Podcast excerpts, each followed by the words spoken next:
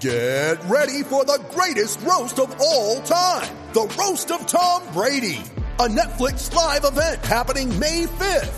Hosted by Kevin Hart, the seven time world champion gets his cleats held to the fire by famous friends and frenemies on an unforgettable night where everything is fair game.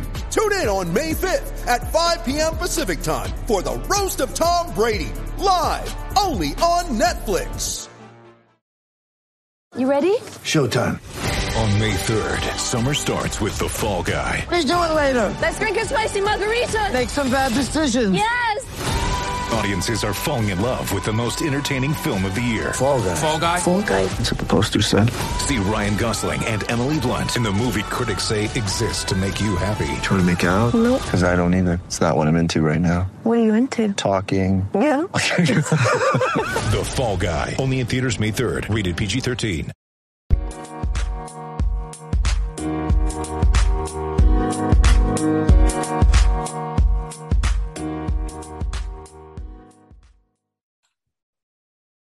And we are live at the Standing Room Spartans podcast for the week. We are finally here, Scott. Uh, obviously, Scott, my co host, is joining me today. And we're talking about a lot of stuff, but basically, fall camp is here. Uh, we're finally to the point where we'll, we will soon have something to talk about. It's been since the quote unquote spring game since we've had like actual Michigan State football content other than recruiting and stuff. So uh, excited for that. We got a ton of stuff. We got mailbag questions. Uh, but first, Scott, uh, of course, got to let the people know when we're actually recording in case we miss some news. Sunday afternoon. How are we doing today? August 1st. August. How did I, that sounds weird? did right? that catch you off guard? yeah. I seven months in the bag for this year. We're flying through, trying not to uh, you know, wish my life away to football season, but you can almost smell the cheap stale beer and uh and the girls firing up on Munn Field. So we are inching our way closer one day at a time. Um yeah, we're doing good. We had Spartan Dawg Con this weekend, which we'll talk a little bit about. Uh, I think the marketing could use a little bit of workshop there, but uh, and we had a pretty exciting um, recording this past week, which we'll also get into. But yeah, I'm feeling good today. It's going to be a good episode. I don't know about you. The older that I've gotten, the more I don't like summer the way that I used to. And it's one of those things that in the you get to like late winter and you're like, all right, you know, we need to get the hell out of this. Then you get to spring and you start getting excited for summer. And then whenever summer comes, I'm always way more excited before it happens than it actually gets here. And it's that first like 90 degree day. Like, I hate this. I hate You just get everything about this. Nothing is enjoyable about this. So where I used to be kind of okay, let's let's not wish away the summer. You know, I fall is so much better than summer. So yeah, I'm kind of wishing away summer a little bit. I'm a yeah, I'm a transitional season guy. I like fall. I would like spring. I do get some pretty bad allergies in the spring for a couple weeks that can hold it back a little bit when things get nice, but I think I'm destined to live somewhere like you know how at the equator they just have summer all year. I couldn't Right. do that, but if there was somewhere where I had like like September Michigan weather all year, that's where I want to live. See, that's where I would love to be. Like, if you removed about half of the rain from Ireland, that's a place where it's it's never too hot, it's never too cold. You, you do have that sweet spot. It's just raining for like 300 days a year. So I don't know if I can Right. deal with that part of it. Right. But Yeah, that's about no, the closest thing I can get for you. Yeah, and the other factor with summer these days is like even when it's nice and you're feeling it and you're like, let's get outside, let's, you know, take advantage of this, you gotta work. And like as a kid, you were like, Right. Yeah, it's summer. I don't have to work. It's nice outside. I can just go laugh at my parents and go hang out with my friends. And and now I'm I'm that guy sitting at the desk watching the sun cross the sky. And it's, it's just it doesn't have the same doesn't have the same effect that it used to. It is still better though as a working man. that I will still take the summer over the winter because Yes. at least in the summer you get off of work and there's still sunshine. Those dark days Yes. of winter where you're getting you get to work and this it's still dark and you leave work and it's already dark that that's depressing Yeah, it's almost like you want to like work second or third. Like I'll, I'll just normal normal office job, but let me work like 5 p.m. to 1 a.m. and and give me my day, my very short day. But anyway, yeah it No, is the so- summer. We've been chatting about seasons for far too long already. It's the summer. It is August. We're moving into fall camp, and we're working on a couple things. So, Kevin, I know you've teased it on Twitter a little bit, but you, what are you working on these days? Man, we've got a lot of exciting stuff, Scott. Uh, no, I'm I'm really excited for for this period of the podcast. We've we've kind of teased some stuff on Twitter, but I guess to give everybody a little peek here, first of all, there will be a logo change soon, so don't be alarmed if that crosses the timeline and you get confused. There will be a logo change soon. The website's going to get a little refresh. Uh, we've got some articles coming. Uh, we're we're kicking this thing into gear for the 2021 football season. So whether it's social media, the website, the podcast, everything, nothing's going to change. Of course, as far as the content, you're just going to get more of it. It's going to be better. It's going to look better. Uh, we're really excited about that this week uh, we have a special interview that will be airing. I, I posted about it on twitter. Uh, greg jones joined us for about 30 minutes last week which i still can't really wrap my head around. You know like 16 year old me is just kind of freaking out right now the fact that i got to sit down and talk to greg jones for a half hour but yeah, two-time All-American Greg Jones is joining us, uh, or has joined us. I guess we're going to air that episode later this week, which is incredibly exciting. Scott, uh, you were with me obviously when we were interviewing. Is there anything you can tell the people that they should be excited to hear? Was there anything you were kind of surprised to hear him say? I mean, I was surprised. I mean, just a great guy, down to earth, but also definitely embodies, you know, what it means to be a Spartan football player and Spartan football alumni. Um, I was expecting to be intimidated and nervous. And I mean, as soon as I got on the phone with him, he was just like, he was just a great guy and it was comfortable and it's a great conversation. And hopefully we can get him on the podcast again soon because, you know, we, we got through maybe half of what we had prepared because he was such a great guest. He was just, you know, really open and, and gave us some great stuff. So I'm really excited to get some feedback from the listeners uh, as we try to do some more interviews here. I'd love to know kind of maybe we'll put a poll out on Twitter or something, but what what the listeners like to hear in those interview settings. Like, do you want to hear about time, their time at MSU, the time maybe they went to the NFL, their time in the pros, or or even you know their upbringing and kind of their origin story of how they became a Big Ten football player?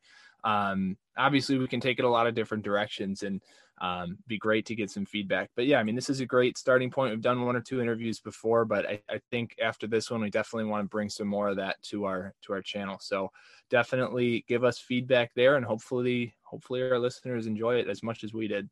Yeah, and, and we have since kind of developed a bit of a, a relationship here with with Greg. So hopefully we can get him back on. And it, it is funny though, because you have a half hour to sit down and chat and you have all of this stuff planned.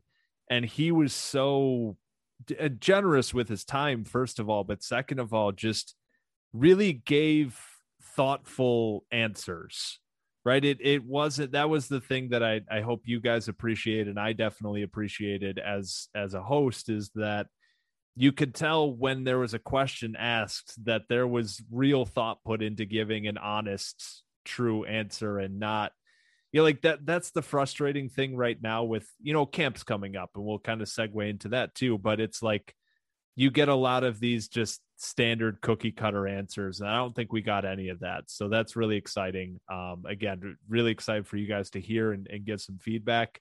And yeah like scott said you know we we went into that just asking what we wanted to know. Um it would be nice as well maybe we'll kind of send this out as some interviews start coming in like you said we we've got some planned ahead uh of yeah, what do you, what do you guys want to know about these guys? So we'll we'll get into all that again. That's going to be airing this week. Really excited about it. Uh, coming on the website this week is my Michigan State top 40 all time running back list, which I've been working on incredibly tirelessly all weekend um, and a, a, little bit last week as well. I, I'm legitimately hours and hours of research. Um, so I know that there's going to be some controversial picks. I know that there's going to be all of that. I just hope that everybody understands that it's not something where I'm trying to cause controversy. I genuinely love the history of Michigan State football, and I really enjoy putting the research into this and learning about some of these guys that came before my time. And I tried as best as I could to match some level of order. You know it's all subjective. So I, I, hope you guys at least appreciate the work that i put in. If you disagree with where somebody was placed i would love to hear about it. Uh, but i hope you also can appreciate uh, you know some of the work that was put in behind the scenes. But um, yeah that'll be coming out i think wednesday this week it's pretty much done i just need to put the final touches on it um, scott i will i i kind of told you before we aired like we'll give the people one little tease on it if there's any question you have about a specific player or place or anything, I, I will be happy to answer that before the so people can get a little taste before it comes out on Wednesday. Okay, so this is a question. It's a weighted question. So where do you have? This is a throwback. Where do you have Walt Kowalczyk, 1957 All American? Kowalczyk. Walt Kowalczyk is currently placed, I think this is pretty much finalized, as my number 10 running back of all time in Michigan State football history. Yep. Number okay. three in Heisman Trophy voting, national champion, All American. Walt First round yes. top six, top 10 draft pick, picked number six overall by Philadelphia. Never really, never really uh, took off in the NFL, but the highest Heisman finisher in Michigan State football history to this day. Um, you may be wondering why I'm asking about someone who went to Michigan State 60 plus years ago. So I'll try to keep this story short. But when I was in, when I was at Michigan State, I came across his name a few times, obviously, uh, Spartan Great. Um, and it always kind of like rang a bell in the back of my head, and I could never understand why. I'm like, what? but I just felt like there was a connection there and you know i just kind of dropped it there's not that much to research i mean he, he played so long ago so you started this up again and his name came up again and, and again i was sitting there like why does it feel like this isn't just some other ex spartan player from the era long ago. And finally it clicked. So i had a driver's education teacher when i was learning to drive in high school. And we we called him mr k. Some of the adults called him walt. And I I don't even know if at the time I knew he had any connections to Michigan State or anything. But it turns out after really digging it through his bio and everything, he ended up in my hometown of Rochester, Michigan, teaching, volunteering as a driver's ed teacher. So, um, fun fact I learned to drive, I was taught to drive by Spartan great running back, All American, third in the Heisman, Walt Kowalczyk and I'll be remiss if I don't correct myself and my co-host in saying Walt Kowalczyk, if you were saying in the proper Polish. But uh, I figure that nobody will know who I'm talking about if I pronounce it actually correctly, because you know, as Americans, we tend to uh, just kind of take people's actual names and butcher them for our own uh, laziness. But here we are. Um, no, I, I, yeah, top 10 running back of all time on my list right now. Sneaks in at number 10. Um, yeah, really excited for this list to come out. Got, uh, I think there's a, like, there's a couple I have my eye that I think people might look a little confused about or high or low, but I, I hope everybody understands that the process of comparing a running back from 1942 to one in 1998 is basically impossible. So Uh, be kind in your criticism, but I, I do appreciate the feedback. Um, Drag lots him. of lots of stuff to get into though. We we got plenty in this episode. Let's let's dig into it. So, Spartan Dawg Con. Scott, you mentioned the the marketing side of it maybe needed a little work. I don't know. Like just we've been not- crushing the social media stuff, but that branding, eh, I, didn't- it could have been better. Like it just doesn't roll off the tongue. You know, No. you got like barbecue at the big house, and I know there's other summer recruiting events, and I think they did a phenomenal job from what I saw. Uh, it- actually, we should take it from the top. Mel Right, Tucker's maybe house looks awesome. oh my god that basketball court um about a month ago the staff teased this and said july 31st mark your calendars and it was this big buzz what's it going to be um and as the weeks wore on it kind of came out that it was going to be this recruiting event as more and more high profile recruits said they were going to be on campus july 31st but then like the staff didn't really like say like yeah you were right it's a recruiting event. It was just like they let it come and all the fans were like okay so like it's july 31st and the staff just kind of did it and we're like so wait is this it? And but anyway so this was it. This is what they were teasing um from what we could gather it was like a dinner party barbecue at mel tucker's house friday night uh with, a With bunch of alumni Former players, yeah.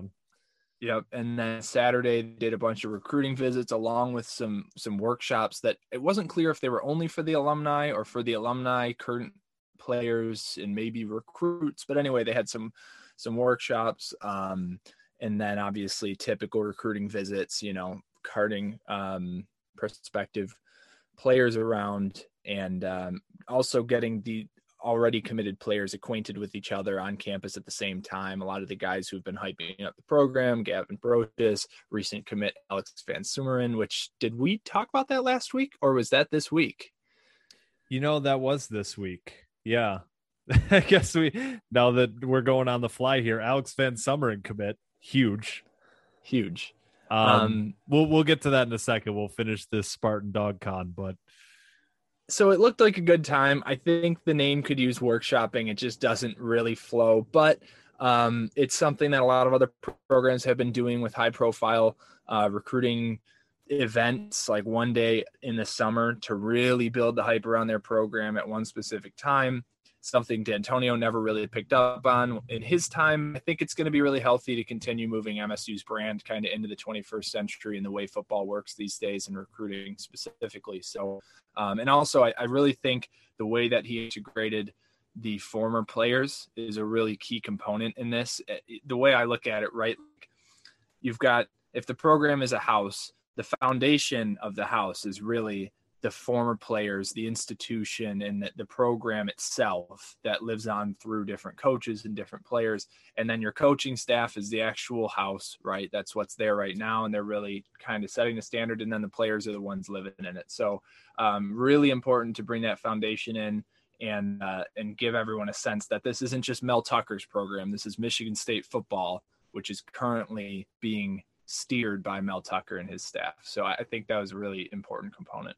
Yeah, and and this is something where you know maybe I'm taking a little bit of a leap here, but there was I remember comments when Mel Tucker was hired about former players where he basically expressed this hey former players you're welcome. Eh, come to practice anytime you're welcome here. And it's easy to just say it right? It's it's easy to go up in a press conference and just say hey everybody's welcome. You can come on by and it's a different thing to actually go out and do it and make the effort and and welcome everybody into your house host this party.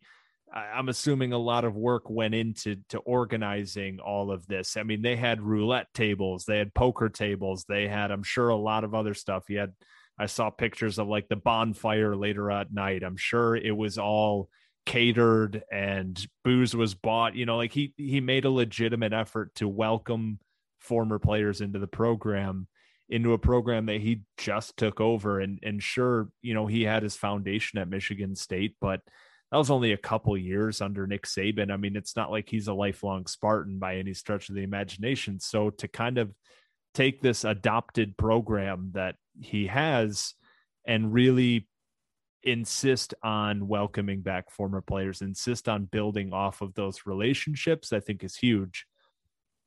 And going from that to, to Alex Van Sumeren is again, you know, we go back to the beginning of when Mel Tucker was hired, and it's this mantra of recruiting every day.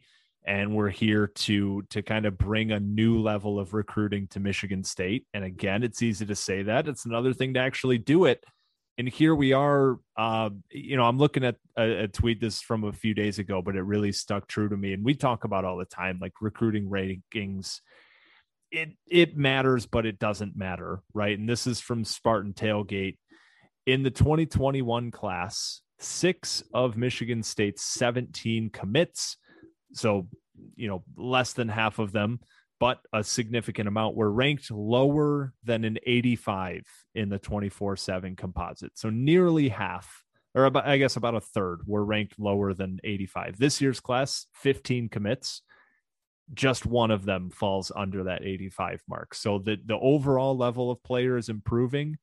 And on top of that, we're landing the level of player of an Alex Van Sumeren, of an Antonio Gates Jr., guys that are legitimate studs. A Katin Houser who's in the Elite Eleven final, and so it's it's a little bit of that. Hey, it's it's one thing to just say we're going to recruit better. He's actually going out there and doing it, and we kind of talked about earlier. We, we're doing a fantasy football draft earlier today. We were just chatting, and it's like he's doing this on really nothing. I, I mean, you you mentioned the phrase earlier, like he's he's just selling pure hope. There's no real on-field success to to sell to these players. We haven't had a successful team since 2017. So all this to say, yeah, is a hell of a week here for Michigan State. Yeah, and when you're selling that hope and having success with it, I mean, again, maybe we're reading tea leaves, but that's what we do here. Um, as much as we like to act like we don't. the selling hope and having success with it means these players are coming in and these players have visited other programs. They've talked to dozens of other coaches. They're coming to Michigan State and they're seeing the groundwork that Coach Tucker is laying. And they're saying he's doing something different here than everybody else to the point that I'm willing to put my career in his hands in his staff's hands over established programs and established coaches because I believe what's going to happen in the next four or five years at Michigan State is going to be better for my career than anyone else can offer. And in the case and, of Alex Van Sumeren, that's making that choice over Clemson.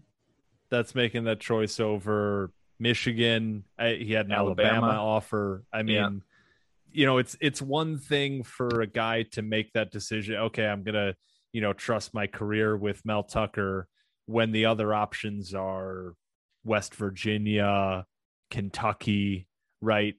But when you're staring down the barrel of Dabo Swinney and Clemson and the the first round picks that they've churned out on the defensive line, and the national championships that they've won. And Alabama, the same case goes there. And even Michigan to a certain extent, not for the team success, but realistically, let's look at the first round picks that they put out on de- on the defensive line. You know, when you're looking at your future, Michigan has a lot more to sell right now, let's be honest. And it, it just speaks volumes to his ability to connect and build these relationships. And obviously, there's other factors. There's playing time to consider. There's, I mean, in case of Alex Van Summer and his brother's here, so I'm sure he already has a pretty high comfort level with the program, et cetera, et cetera. But nonetheless, I mean, the sentiment still remains. So, really, really good sign. I think a lot of people were saying just wait until Mel Tucker can recruit in person, um, and that that has proven true so far. So there's a couple other high level recruits still out there. Ryan Baer's been linked to the program for a while. Jaden Mangham, who was linked to West Virginia, four star uh, athlete, just decommitted, uh, pushed his commitment back. He's not committed yet. Um, with links to MSU.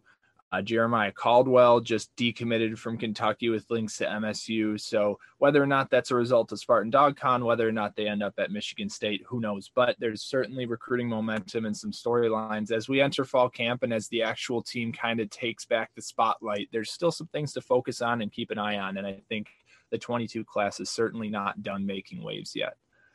Yeah, it's an exciting time, man. And it feels weird to say that on the heels of a two win season and a long off season. But here we are with a lot of excited people. I, I think it's not just the two of us who are following this every single day. It's even the casual fan, I think, is starting to warm up to this, like, hey, this might be all right. You know, and I think there is something to all of this that – there's just a new energy and i think that it, that does matter. I know scott you're working on an article about kind of the the energy of the program right now and it's it is exciting and i think that does matter to a certain extent. I, I mean fans uh, you can debate how much they matter but fans matter to a program and, and i think that type of energy and, and you know finally being able to be in the stadium here coming up soon it's really exciting. Uh, fall camp is starting this week, and there is a lot that you were going to see start to come through the media. Uh, you're going to see some articles, you're going to see some interviews, you're going to see some clips, you're going to see some breakout players, you're going to see. I'm sure there's a few guys who are in the best shape of their lives. I'm sure there are guys coming off of injuries who felt even better than they did before the injury. We're going to get all of those cliches and more. Uh, but Scott, we got a lot of position battles, and we're just going to highlight a couple of them. Uh, so basically, the way we wanted to touch on this is for those of you who have been listening this whole off season, none of this is going to be like, you know, original and new because – when you talk about exclusively Michigan State football for the whole calendar year.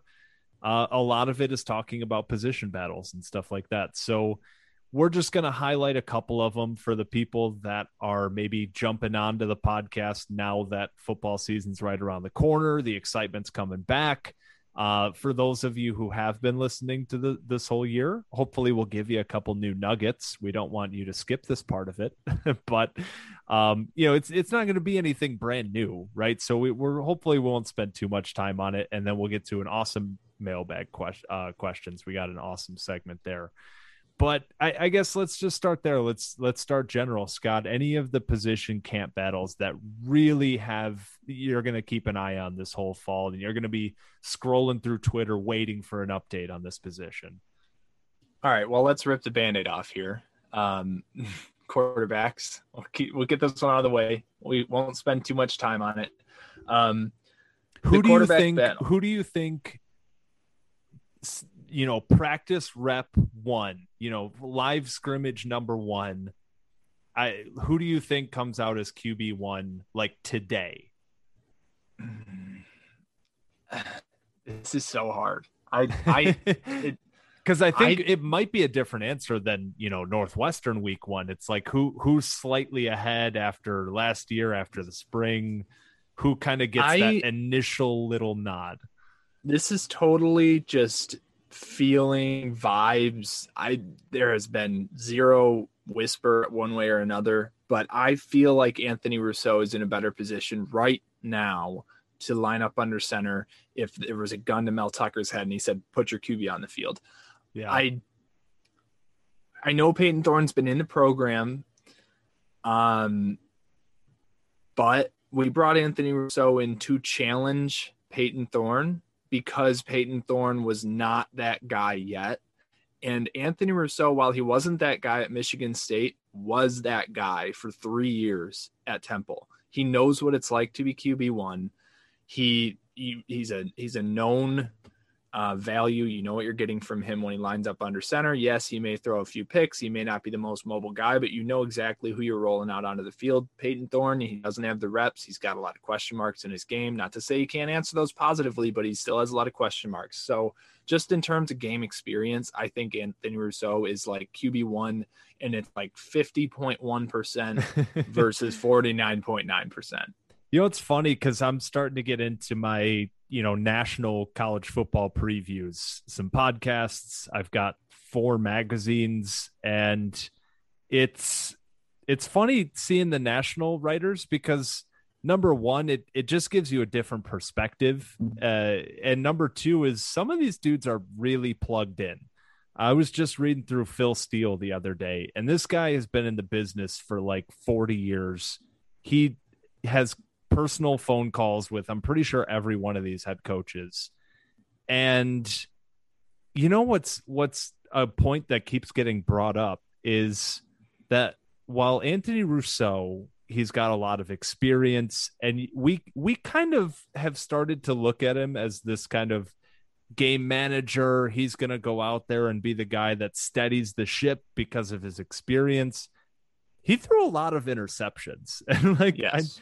I, know you you can go back and watch the film and a lot of them probably aren't really his fault but i always kind of look at it for when there's a quarterback with a lot of interceptions you can probably point to three, four, five, six of those and say, well, that went off the receiver's hands, or that one, you know, the DB made an incredible play.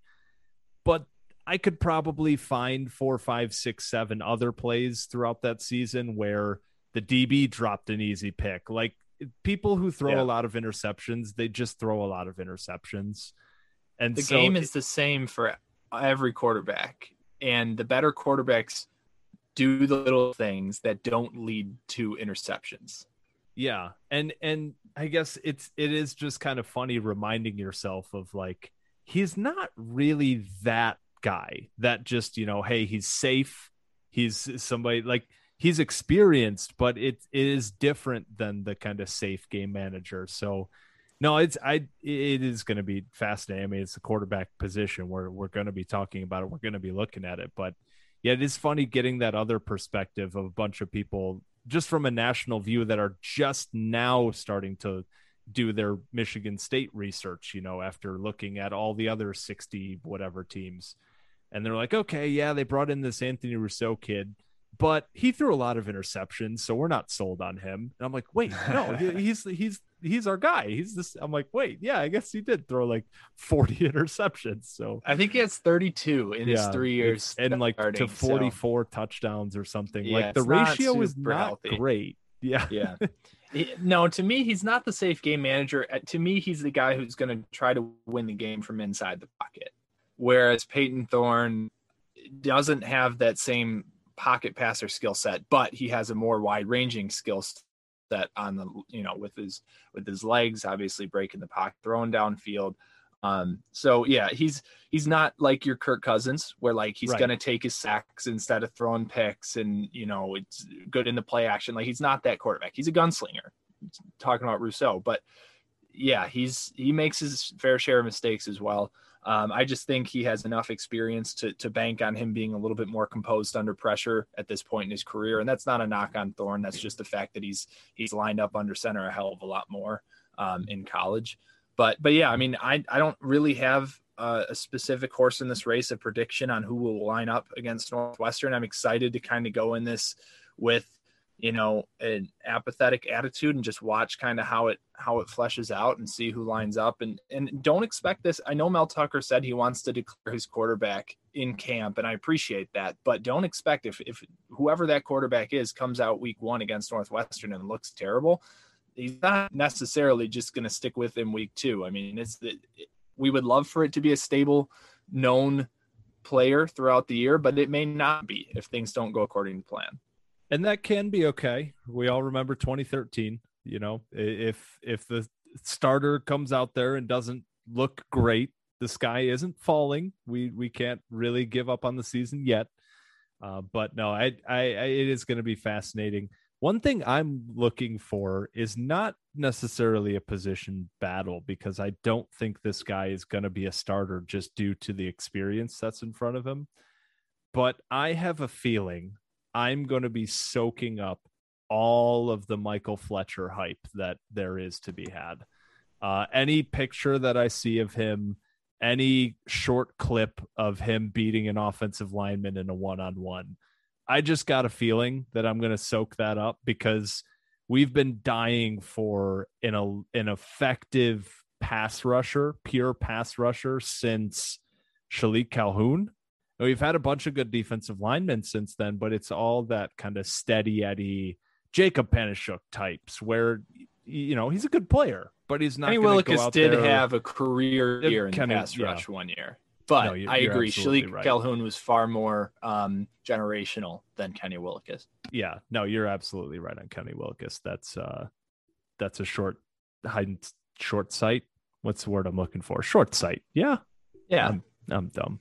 Okay, yeah, forgot about Kenny Willekes. Anyways, um, no, but at the end of the day, it all comes down to is Michael Fletcher potentially going to be that next pass rusher who can by himself get after the quarterback? Because I think we've got a bunch of interesting pieces on the defensive line. But when you look across Drew Beasley, Jacob Panasiuk, Drew Jordan, it's a bunch of that steady Eddie.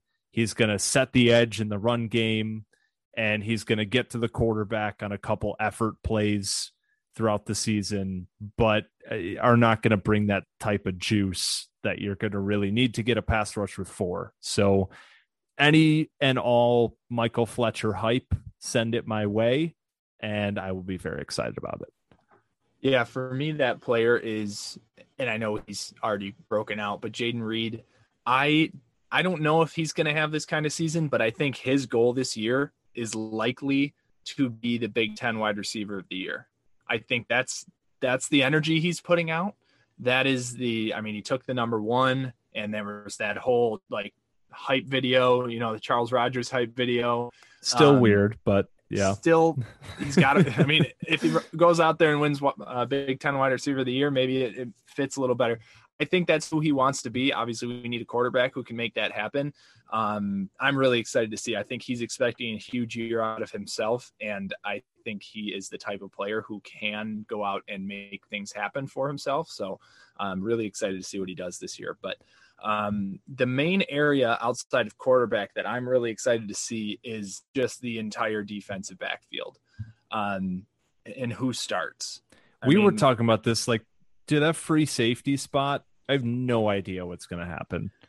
So that's the thing. I've heard Angelo Gross is kind of a sure from some sources that he is a sure, you know, shoe in for that free safety spot. And the real question mark is at the nickel. I've heard people saying, well, Angelo Gross seems to be, you know, the nickel guy this year and who's going to play free safety.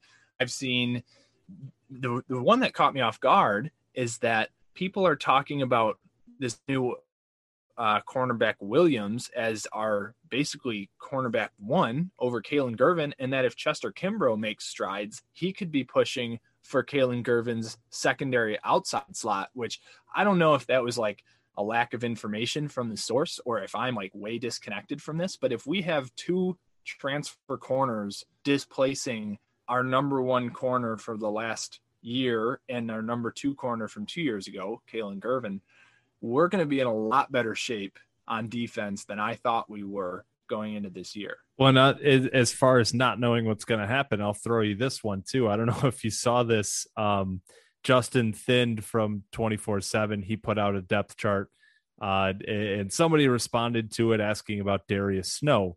Justin Thind said Snow is definitely not a free safety. Uh, a little more from him. I don't know, whatever. Darius Snow quote tweeted that football player, my G, throw me anywhere. So, you know, maybe Darius Snow's in the running for that free t- free safety spot. According to him, uh, absolutely put his hat, hat in that race. So I have no idea and what's going to happen. You were talking then. about the you were talking about the season previews, and obviously I've been soaking up. I don't have the time to dig through all of them, but I at least look through the uh, you know the starting depth chart or the depth chart predictions, the starting lineup predictions for each one. And what's really fun is most of these previews speak very confidently in their predictions. Right. But when you put them up against I... each other, they are all over the place with Michigan State. I mean, half the starting lineup is different in every one. And I think that's something that just makes this camp and this year so exciting is, you know, we might not be very good this year, but we're going to have so many new faces and there's so many storylines to follow going into camp and going into the year and that alone just makes it you know worth watching and worth getting excited about. And because you're almost guaranteed a couple new breakout names this year that we didn't have on the roster last year or maybe we did and we weren't paying attention to you know like a Terry Lockett. He was around last year. A lot of guys are talking about him as our wide receiver 3 who's going to have a breakout year this year. Um, and he didn't really do anything last year. So just really excited about all this. But yeah the defensive backfield um, it's I guess a mess. I think I thought Kalon Gervin and Xavier Henderson were the two guaranteed, you know, starter Right. number one at their position. Apparently, Kalon Gervin, there's at least someone out there who thinks his job's not even secure. Xavier Henderson absolutely is, but um, yeah, that's going to be really interesting to keep an eye on.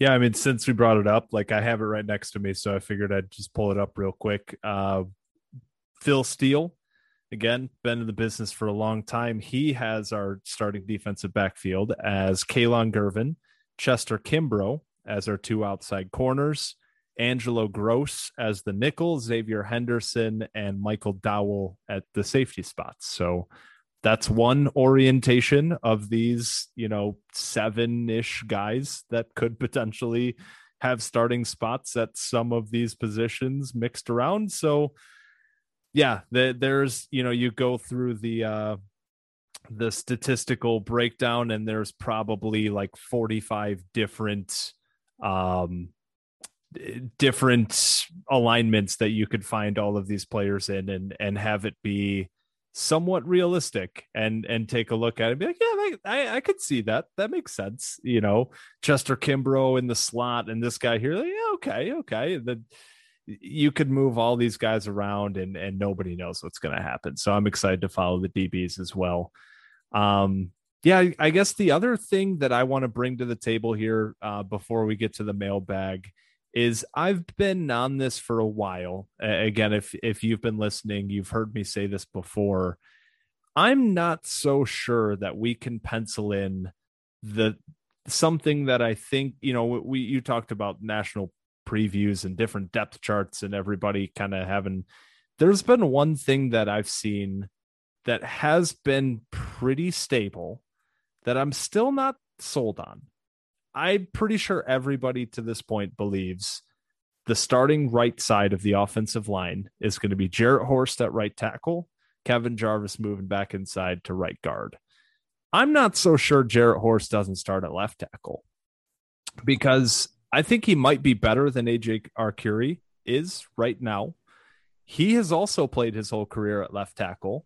And I just think it's kind of a it's a funny assumption that everybody just assumes well here's the guy transferring in who has played exclusively left tackle uh, compared to our guy who's played exclusively left tackle who hasn't been that good and he's going to make Jarrett Horst move to the right side I, I just I'm not sold on it so I could absolutely see a world where Jarrett Horst beats out AJ Arcuri at left tackle um, and and Kevin Jarvis stays at right tackle because if you paid attention in that little spring game, quote unquote, um, AJ Arcuri wasn't playing, but Jarrett Horst was at left tackle and Kevin Jarvis was at right tackle.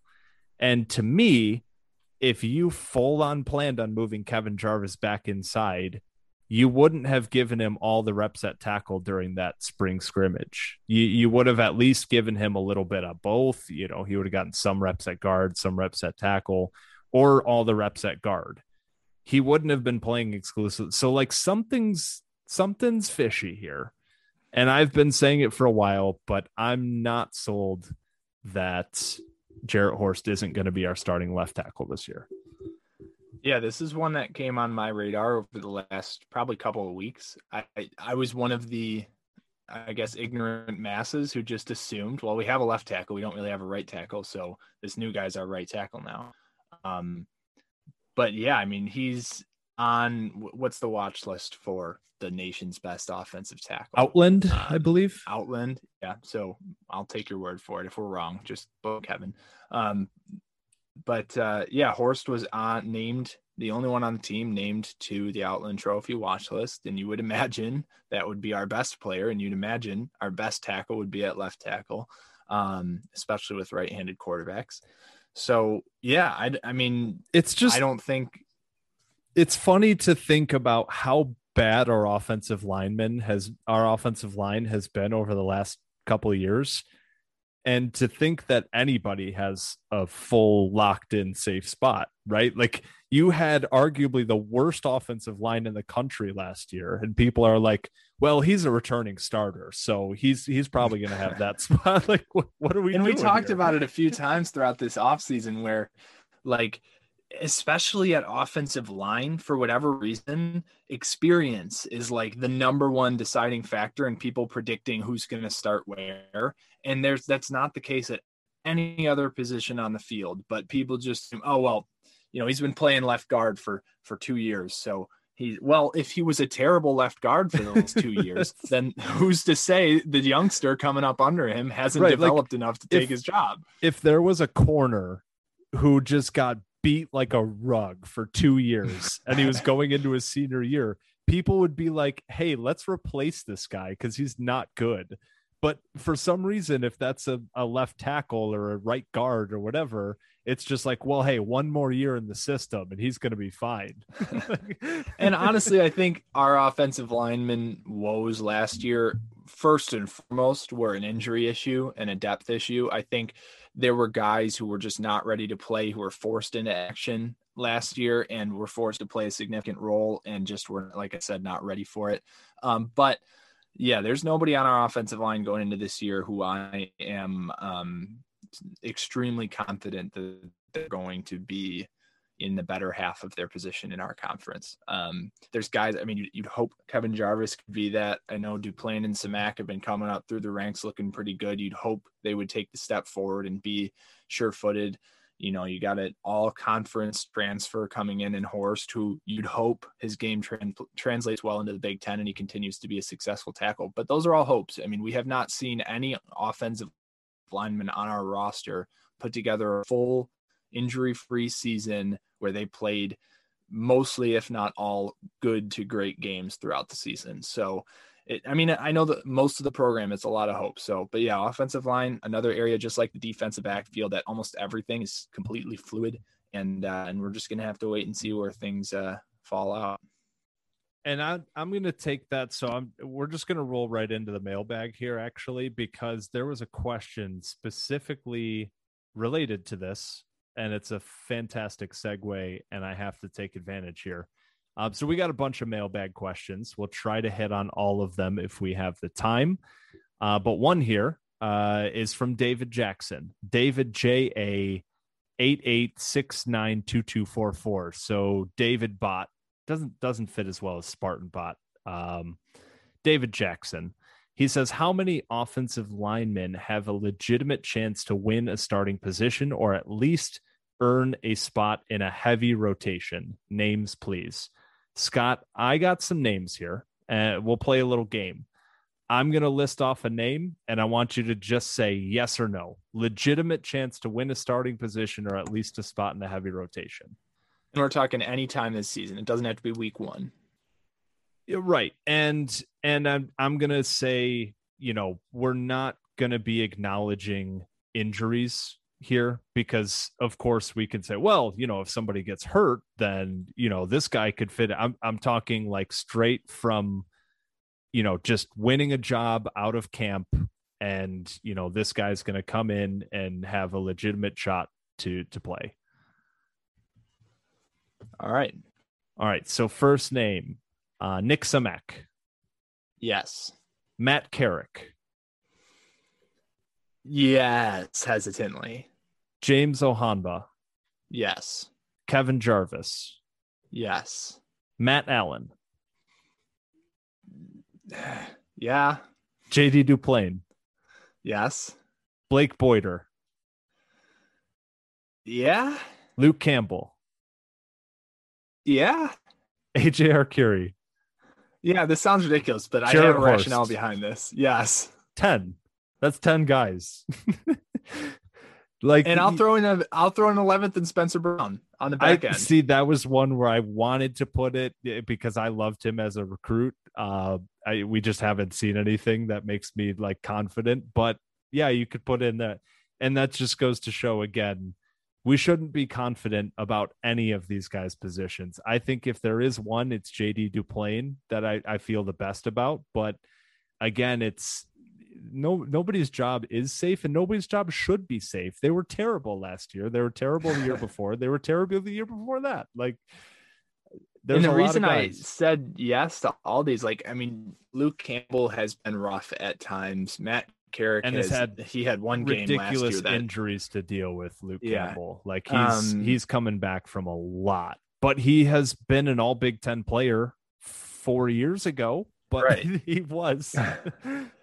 all those guys, with the exception of Spencer Brown and James Ohanba, have had significant time on the field in our program. And that's the only reason I'm saying yes to all them. It's right. like, well, they've all been getting snaps already. So who's to say they're not going to take, you know, starting role this season? And the, I really like Ohanba because I think he's just a total beast. And Spencer Brown's a guy that, um, you know, stuck around when Devontae Dobbs left the program. He was kind of same recruiting class, same position. He probably felt like he had a better chance when Mel Tucker came in to to win some reps um, than Devontae Dobbs did, and he stuck and around. probably um, the best athlete on the offensive line. So I, yeah. that dude, I still remember he was playing wide receiver as a sophomore in high school. it's just ridiculous. Now he's six six three twenty um, yeah, I mean it's it's really fascinating. I think it's a blessing that we have 10 guys. We have a full two deep on offensive line who could be earning starting roles. That said, again, as you've mentioned a couple times already, they were the worst offensive line in the conference and one of the worst offensive lines in the country last season. I mean, obviously we were playing a high level of competition in the Big 10, but nonetheless, they had a historically horrible year last year. So, I mean, you've got supposedly one of the better offensive line coaches in the country, um, in Chris Kapilovic running the the run game and and managing that group. And this is year two under him. Obviously, we should be coming into the year, knock on wood, with full health. Um, so it's going to be interesting to watch. But yeah, they're going to have to take huge steps forward. I'm hoping some of the youngsters are, are you know, putting a lot of pressure on these seniors, um, these guys who have been in their positions for a while, and we've had a great camp to, uh, or we will have a great camp to really develop and and add some pressure. Um, but yeah, it's it's going to be an interesting group to watch. Next question from Scott L. Brown, who we're hopefully going to get on the podcast here soon. We have exchanged some DMs. Uh, worst part of two a days, best part of two a days. And like I responded to the tweet, like I, I have a hundred answers for the worst part of two a days. It was really difficult to think of a best one. Uh, Scott, do you have anything on this? So yeah, I mean the worst part of two days is that like it, it's horrific. It's a terrible experience. it wears you down it's to the inhumane. Bone. It's yeah, probably against the Geneva Convention.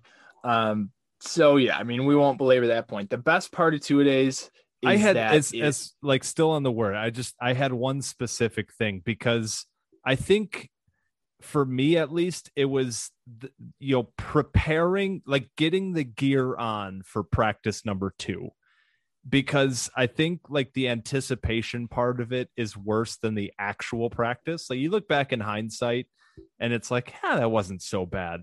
But when you're you're putting the cleats back on you're putting the helmet back on. It's like, oh God, here we go again. It, that part I think is the worst singular part of two days. It's not anything that's actually done on the field. It's mentally getting yourself back into a, a, a mindset of I need to go back out and practice again. And it's 95 yeah, degrees because it's August. we would get up and yeah, it's August and it's, you know, the pra- first practice starts at whatever 8 a.m., 7 a.m., I don't know.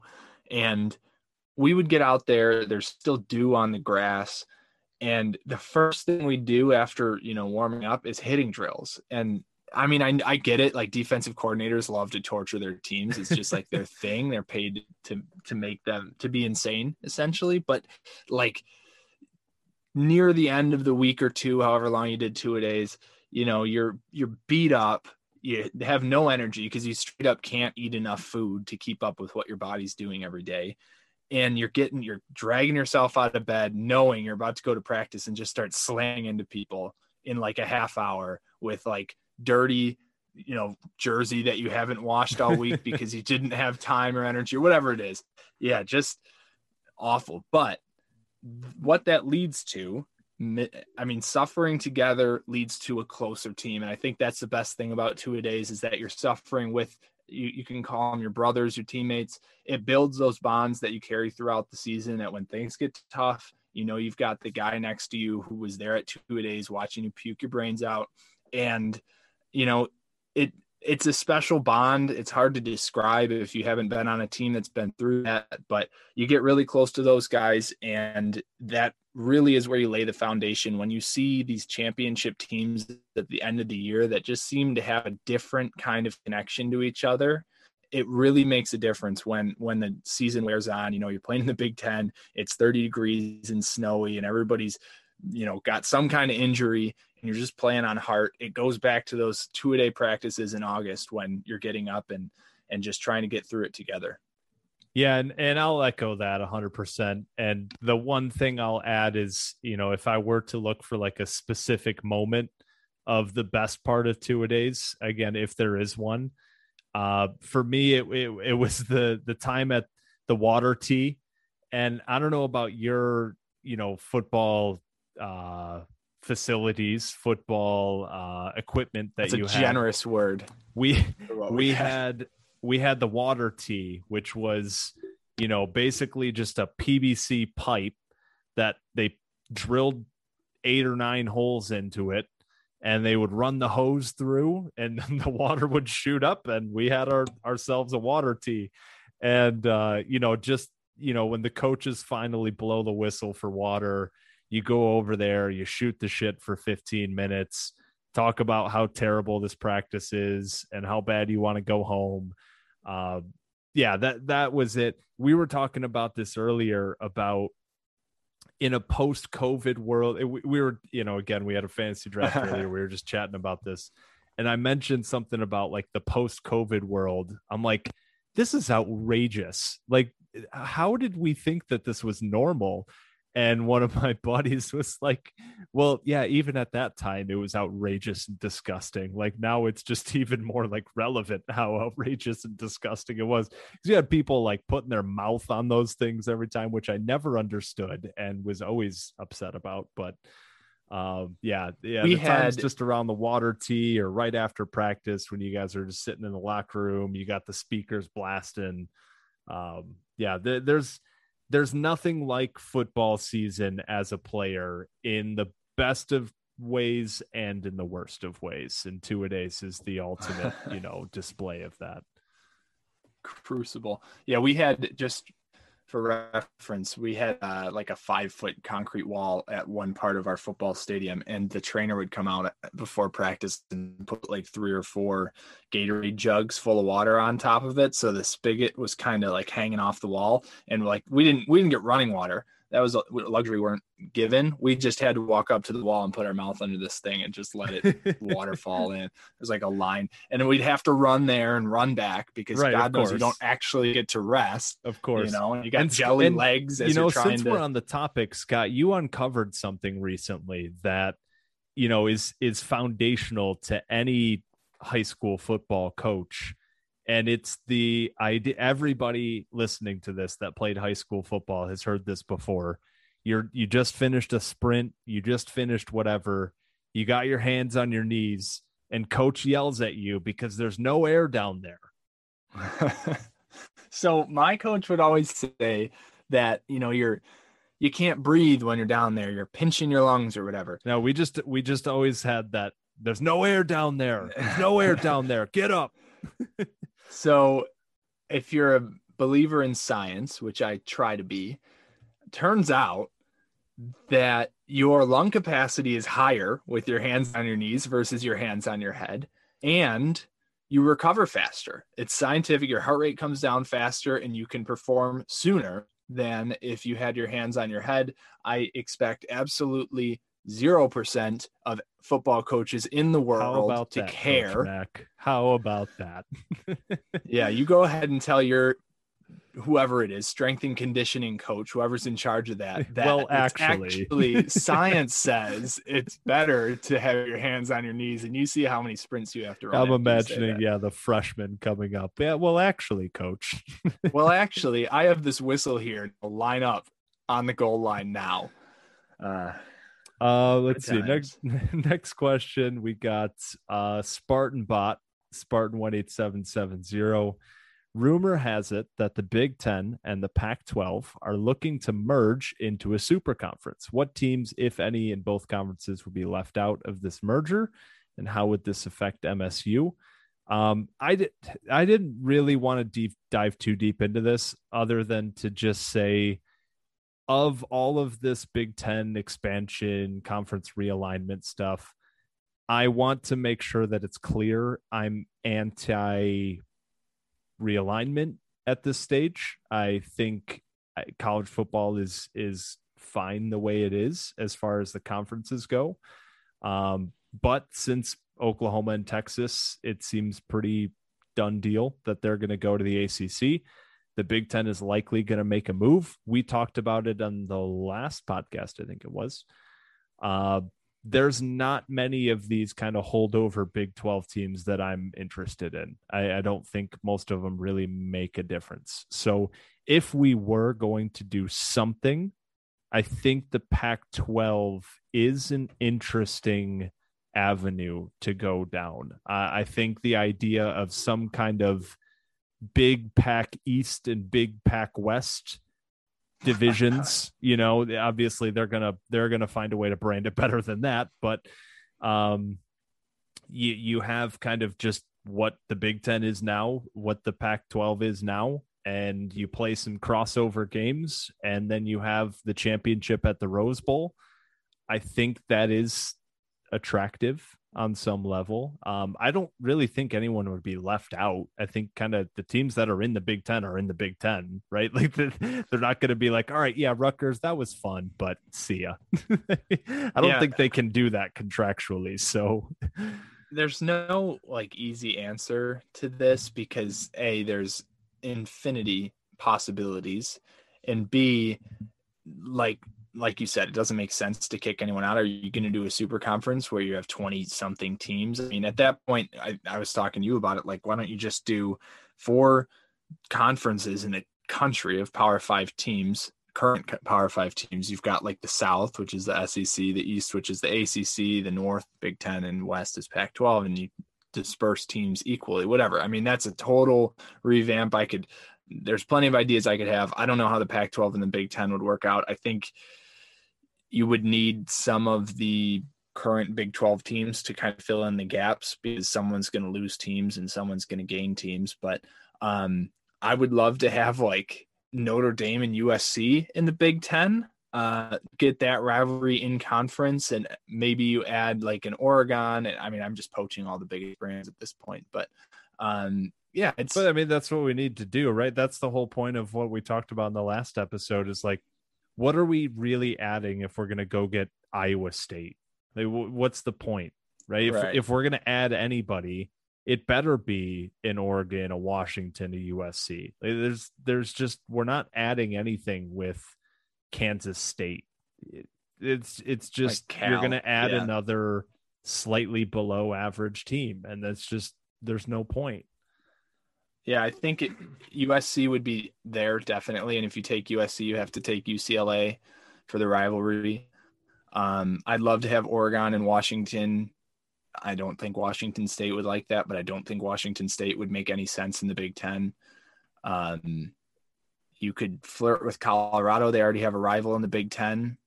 Um, that would be awesome. Imagine. By the way, if they came to the Big Ten and we played them. Um, make that happen, Kevin Warren, please.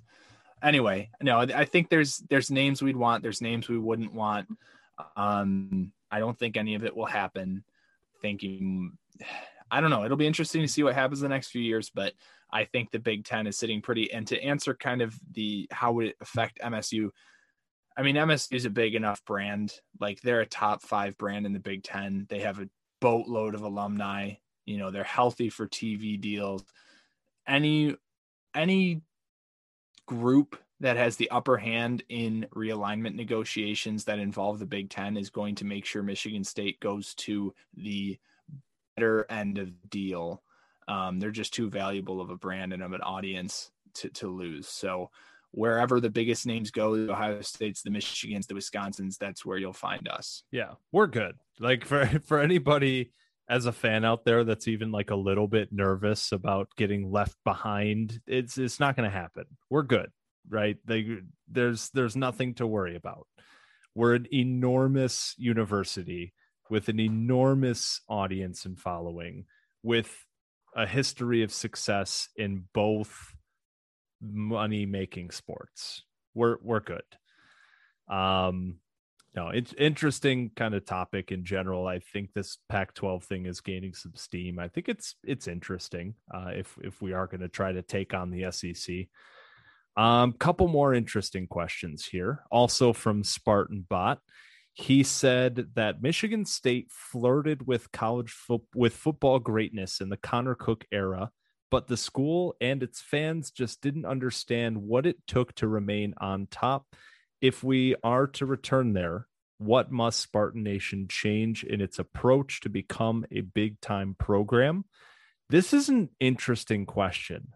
I think as Michigan State fans, I think as college football fans, I'll say in general, you have a couple buckets because I think most people who more closely follow the sport and are following the national storylines, are paying attention to recruiting, are paying attention to what other brands are doing, are watching the national games and not just really kind of focused on just your team, realize that when Michigan State went to the college football playoff in 2015, it was more of a ceremonial thing. And it, it wasn't a, hey, we're here to win a national title thing obviously for the guys in that locker room they were there to win a national title but for the the reality and for the program it was uh hey this is really cool.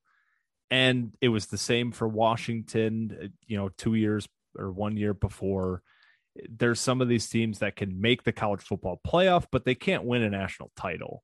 And this is something that you know I've listened to on a bunch of national podcasts and and re- read a ton of articles about there's only a handful of teams right now that can go win a national title. And Michigan State's not one of them. And this is kind of what he's addressing here in terms of like it's it it's a takes a different type of program mentality to do the things you need to do to take that next step. I think it's really easy to go for not easy, but it's easy to go from a bad team to a good team and it's nearly impossible to go from a good team to a great team. And so I guess that's kind of what he's trying to hit on here. Uh, any thoughts on this one, Scott? I think this is this is a tough answer. Yeah. So first and foremost, the people inside the walls of the program, the proverbial walls of the program, need to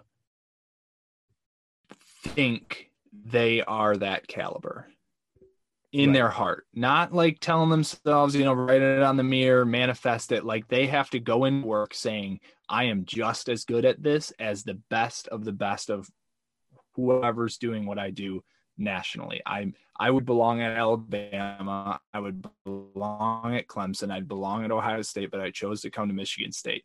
But I'm just as good as them. Every player, every coach, every recruiter, everyone in the building has to have that mentality and they have to believe it and then they have to have the results to back it up. The results are obviously the hardest part.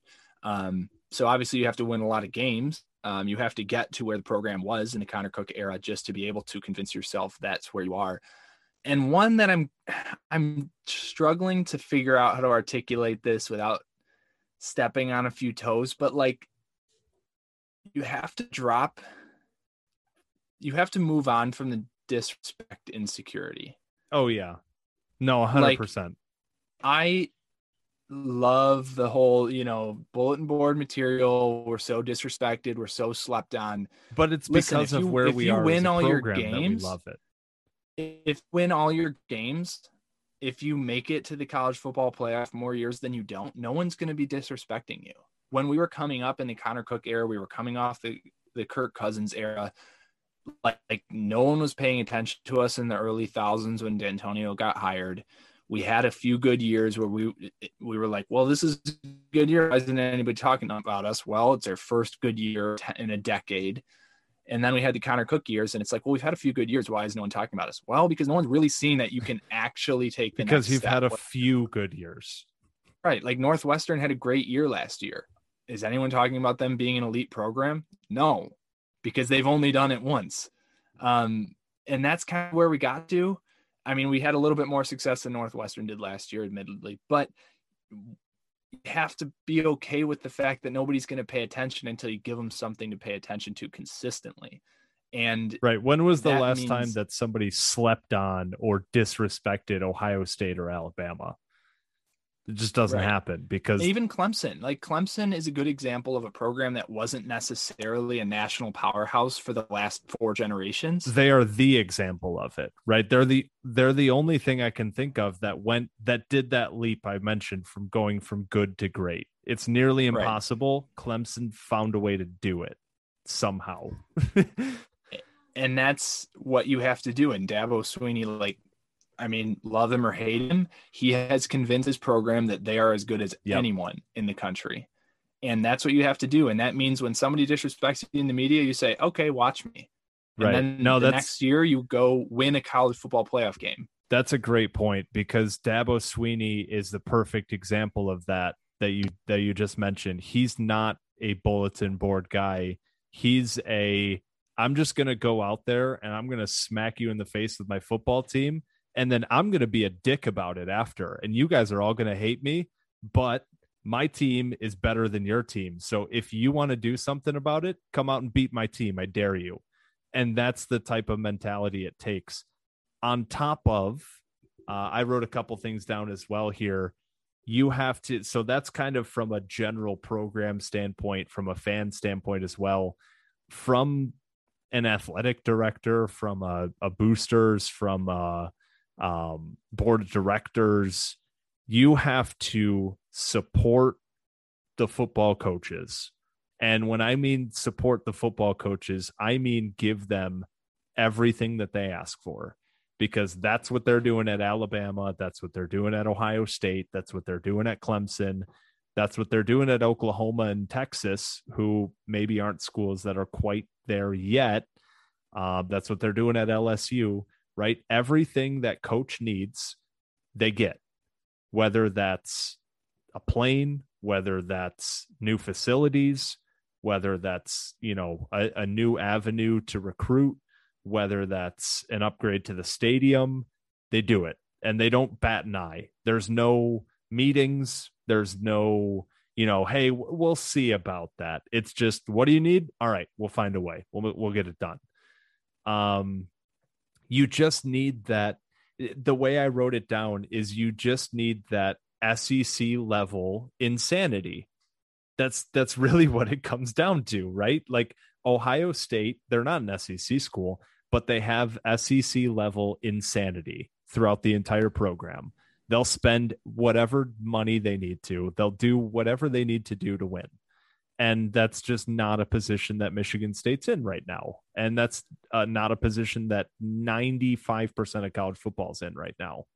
And that's why you see this gap just continue to grow and grow because Alabama and Nick Saban get whatever they want whenever they want it.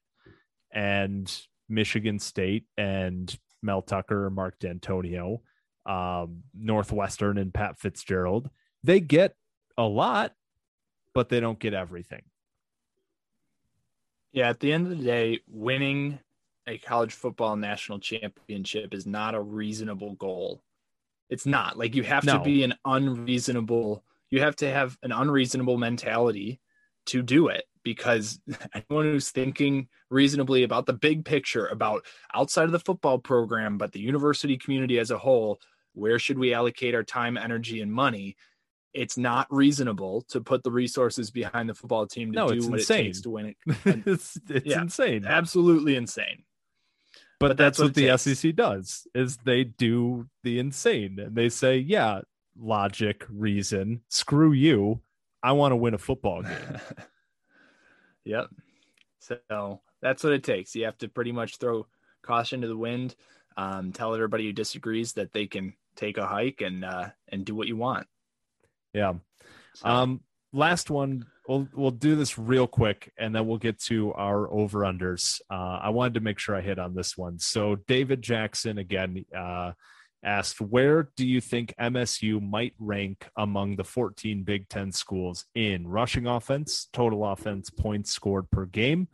Uh, quick research here. So let's start with rushing offense. Last year in 2020, Ohio State led the conference with 257 yards. The middle was uh, seventh in Wisconsin, 165 yards. Michigan State was 13th, just ahead of Purdue at 92 yards per game. Um, so, Scott, last year we were 13th. The middle ground, seventh. We were about 70 yards a game apart.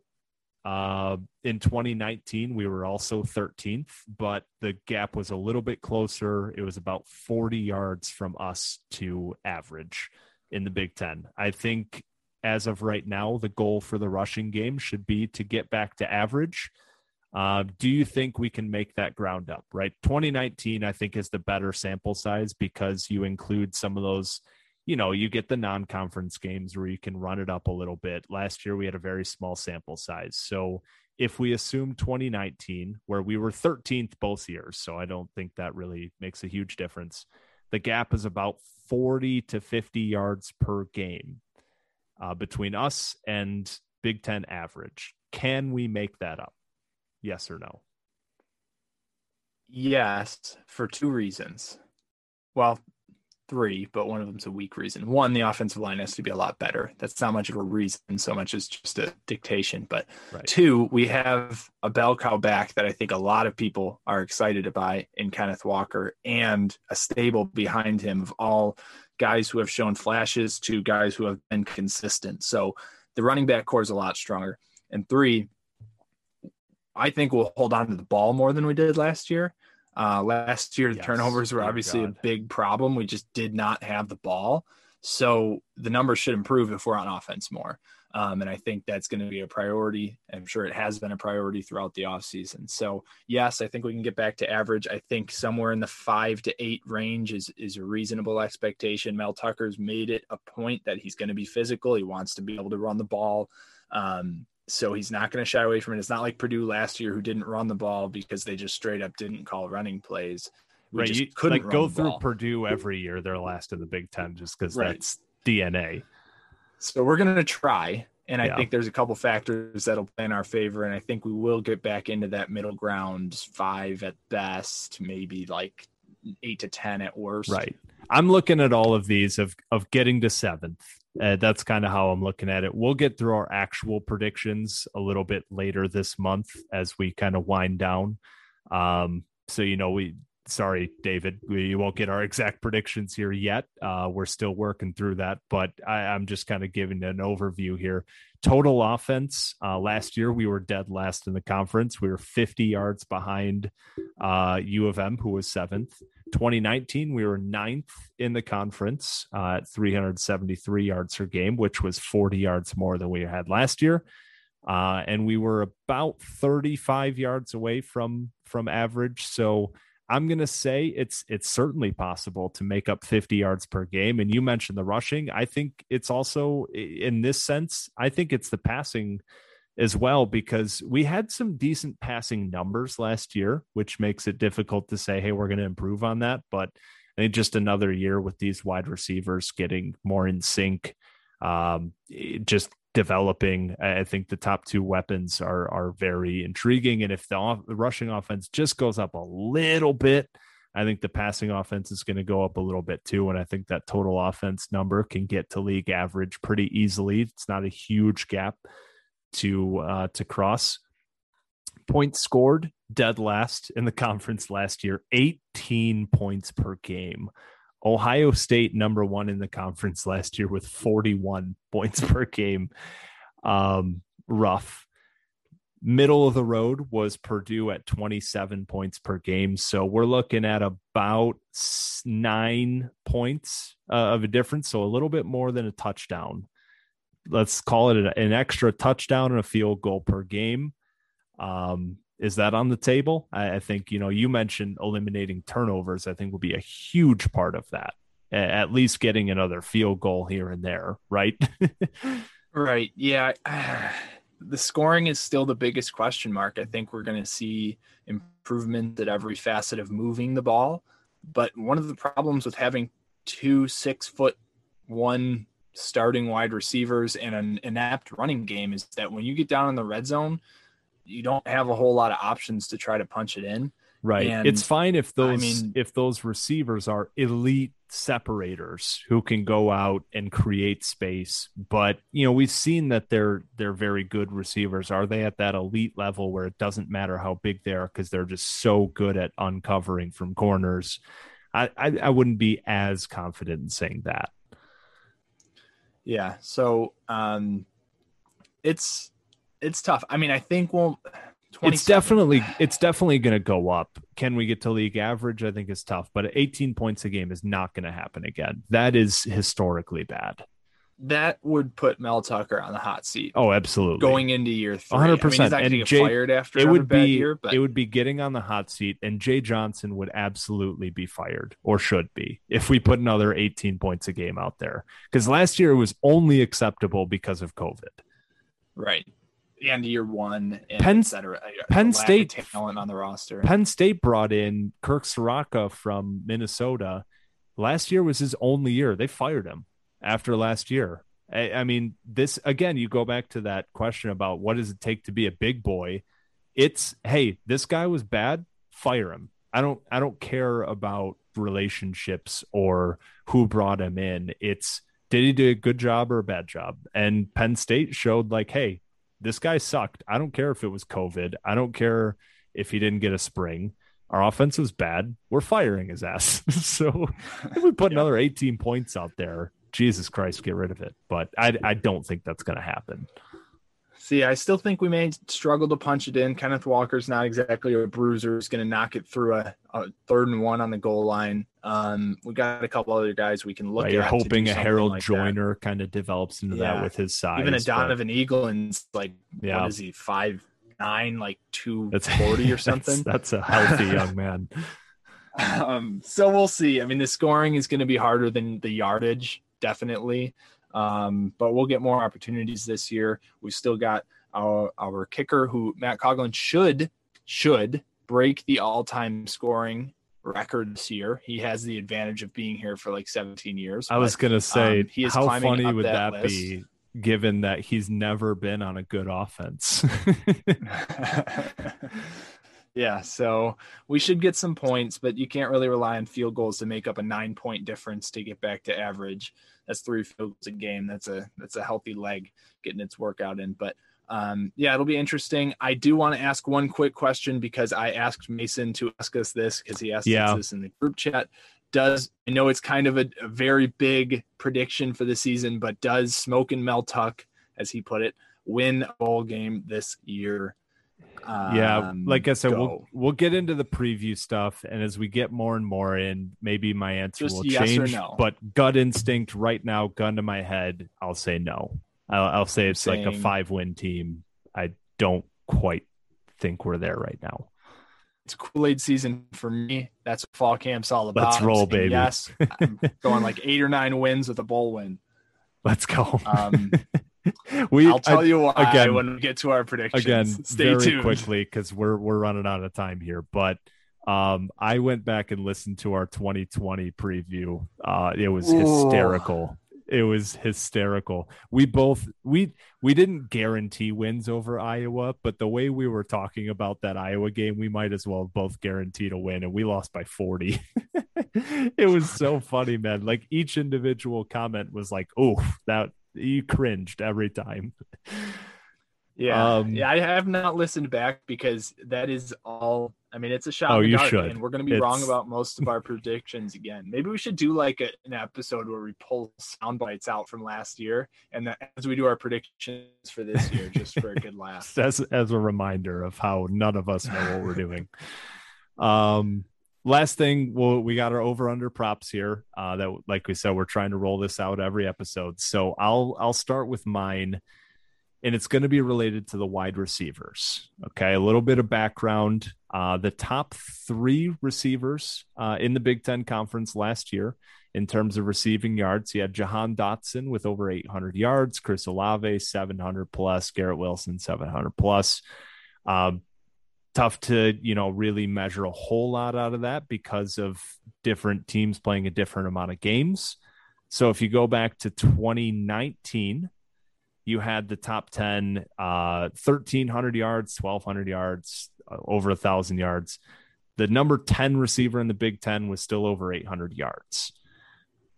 Again, fast forward 2020, Jalen Nailor was number seven in the conference with 515 yards. Um, so I'm going to set the over under here at six and a half. Does a Michigan State wide receiver, whether you believe it's Jayden Reed, Jalen Nailor, or other, I guess, um, are they in the top six or are they outside of the top six in receiving yards?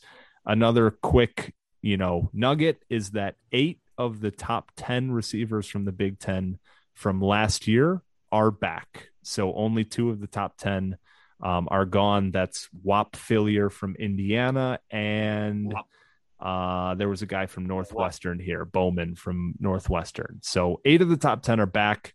Jalen Nailor finished seventh last year. I'm setting the over under at six and a half. Uh, can we break into that top six? Jayden Reed will be in the top six with over a thousand yards this year. Ooh, that is real spicy. Over a thousand yards in 2019 would have put somebody at again just 2019 because that was the last full season that everybody played. Over a thousand yards would have been top four. Whop Philyor had a thousand and two yards in 2019. He was number four. Book it. All right. Yeah. We gotta like write these down. We we mentioned that last episode, but We'll get to it. We'll Well, start we'll- writing things We'll go back someday. and we'll go back and listen to them and put them in a Google Doc or something. But All right, last one here because I have things to do and I'm probably already in trouble. Um, I'm long past that. also also six and a half. Um, six and a half day. Number of Michigan State defensive backs that start a game this year. Oof. Six and a half. Oh, I'll go easy over. Over. Oh yeah. Um I like just and I'm not even looking at injuries. I'm just looking at I think we have five Yeah, injuries don't count. Right, and we have five that are starting any given week. So that's basically saying are two of those spots going to change hands at some point, whether that's just like, hey, we're going to give this guy the start this week, or just a total like, hey, he's our starter now for the rest of the year.